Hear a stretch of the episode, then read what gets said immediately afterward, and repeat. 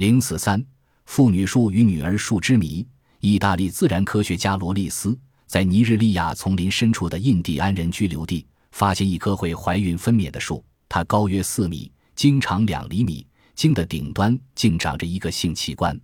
这棵奇树没有花蕾，它的花朵都是从性器官中分娩出来的，就像动物繁殖后代一样。大树分娩后，鲜艳夺目的花开始萎缩枯干，变成黑色，树的性器官也开始收缩。到十二月份，尼日利亚夏天到来时，才重新出现。大树结果也是在它的性器官内进行的，就像母亲的胎儿那样，生长期长达九个月。它的外壳呈灰色，极致内有果肉和十二颗核，成熟后就离开母体。种子没有生命力，不会发芽生长。罗利斯给这棵树命名为妇女树。罗利斯在热带森林里徒步跋涉了五百公里。又发现两棵同类的妇女树山，他把妇女树的照片和一些果实带回意大利，引起了植物学界强烈的反应。但这种树特异的生理机能却至今仍然是个谜。无独有偶，我国的神农架林区中的万福村有一棵五米高的含羞树，这棵树在秋天的夜间开花，但不结果。它的怪异之处是，老人、儿童和妇女无论怎样看它。它都叶茂花艳，毫无变化。可是当青年男子看它时，哪怕瞟他一眼，它便立即叶缩花萎，树枝下垂。当地人叫它“女儿树”。树木为什么有这种使人不可想象的习性，还是一个谜。千年古莲占新花之谜，提起莲子，人们并不陌生；但说到古莲子，恐怕知之者便不多了。一九二三年。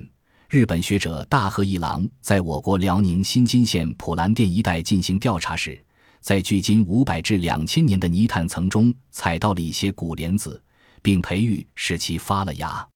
一九五二年，北京植物园的科研人员在辽宁新津附近的泡子屯一个干枯的池塘里挖掘出一些古莲子，并使这些莲子发了芽。三年，这些古莲还开了花，结了丰硕的果实。一九七四年。科研人员又对在库房的布袋内放了二十二年之久的古莲子进行发芽试验，四天后发芽率竟达到了百分之九十六。一九七五年，大连自然博物馆的科技工作者在新津县包子乡附近的灰褐色泥潭中再一次采集到了古莲子。一九八五年五月初，由大连市劳动公园植物园进行培育试验，经过三个月的精心培育，于八月中下旬开花。一九九五年，美国洛杉矶加州大学研究人员使一棵在大连普兰店莲花泡发现的具有一千二百年历史的莲子发芽。该大学植物生理学家简舍恩米勒描述说，这棵沉睡了一千多年的莲子，经过四天的培育之后，就像现代莲子一样出芽了。莲是一种古老的植物，古莲子开的花与现代荷花就其植株外貌来说区别不大。单就古莲子与现代莲子本身比较，却有以下明显的不同：古莲子个体小而轻，外表光滑黑亮，无花主残存，含水量低，吸水速度快，吸水率高，发芽速度快。从莲的构造看，它虽属于双叶植物，却具有古老植物中单子叶植物的形态特性。通常，双子叶植物的实生苗的子叶是对生的，很少是互生。而莲子内的两枚子叶则呈互生排列，且茎部合生。双子叶植物茎内的维管束为环状排列，而莲则像单子叶植物那样分散排列。莲的叶脉除一根反到叶夹者外，其余都是二期十分支叶脉，这又是一种原始性状。不仅如此，莲的实生苗还有直立的茎轴和没发育的主根，这是曾在陆地上生活过的植物。为了适应水生环境才出现的形态变化，同时，水生植物的莲还保持了陆生高等植物空中传粉的要求，这就证明了莲的祖先曾在陆地上生活过。后来，为了适应水生环境的需要，某些器官产生了比较大的简化或退化，如根部的退化。总之，莲所保持的原始性状，在植物进化系统上具有很高的研究价值。有人曾把它和水杉相提并论，称之为中国的两种绝妙植物。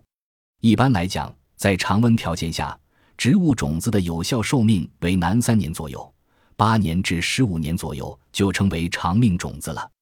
而莲子在地下埋藏了上千年后，仍能发芽生长，这确实值得研究。古莲子寿命为什么达千年之久？这就有待于科学家去研究了。古莲子胚细胞原生殖于千年而仍有生机，在条件适宜时，细胞还能分裂繁殖的事实，对于研究生物休眠、植物种的延续以及物种起源等具有启示作用。兰州醉瓜之谜：兰州产的醉瓜曾醉迷了不少游客，因为它长相奇特，小圆、皮麻，微带酒香，所以能使外地游客爱不释手。吃不离口。据报道，兰州醉瓜也叫麻醉瓜，皮薄肉厚，含糖量高，因熟透的瓜带有一股浓郁的酒香而得名。由于醉瓜成熟后极易裂口，不便运输，所以很少被贩运到外地，产量也逐年减少。就是在栽培历史悠久的兰州市黄河北岸的青白石乡，种植面积也越来越少，目前年产量只有三百多吨，所以就越显得珍贵。这种瓜为什么能具有酒味？这就是在大自然创造物种时的鬼斧神工之力了。目前，地球人类利用生物工程技术尚无法制造出这样优异的物种来。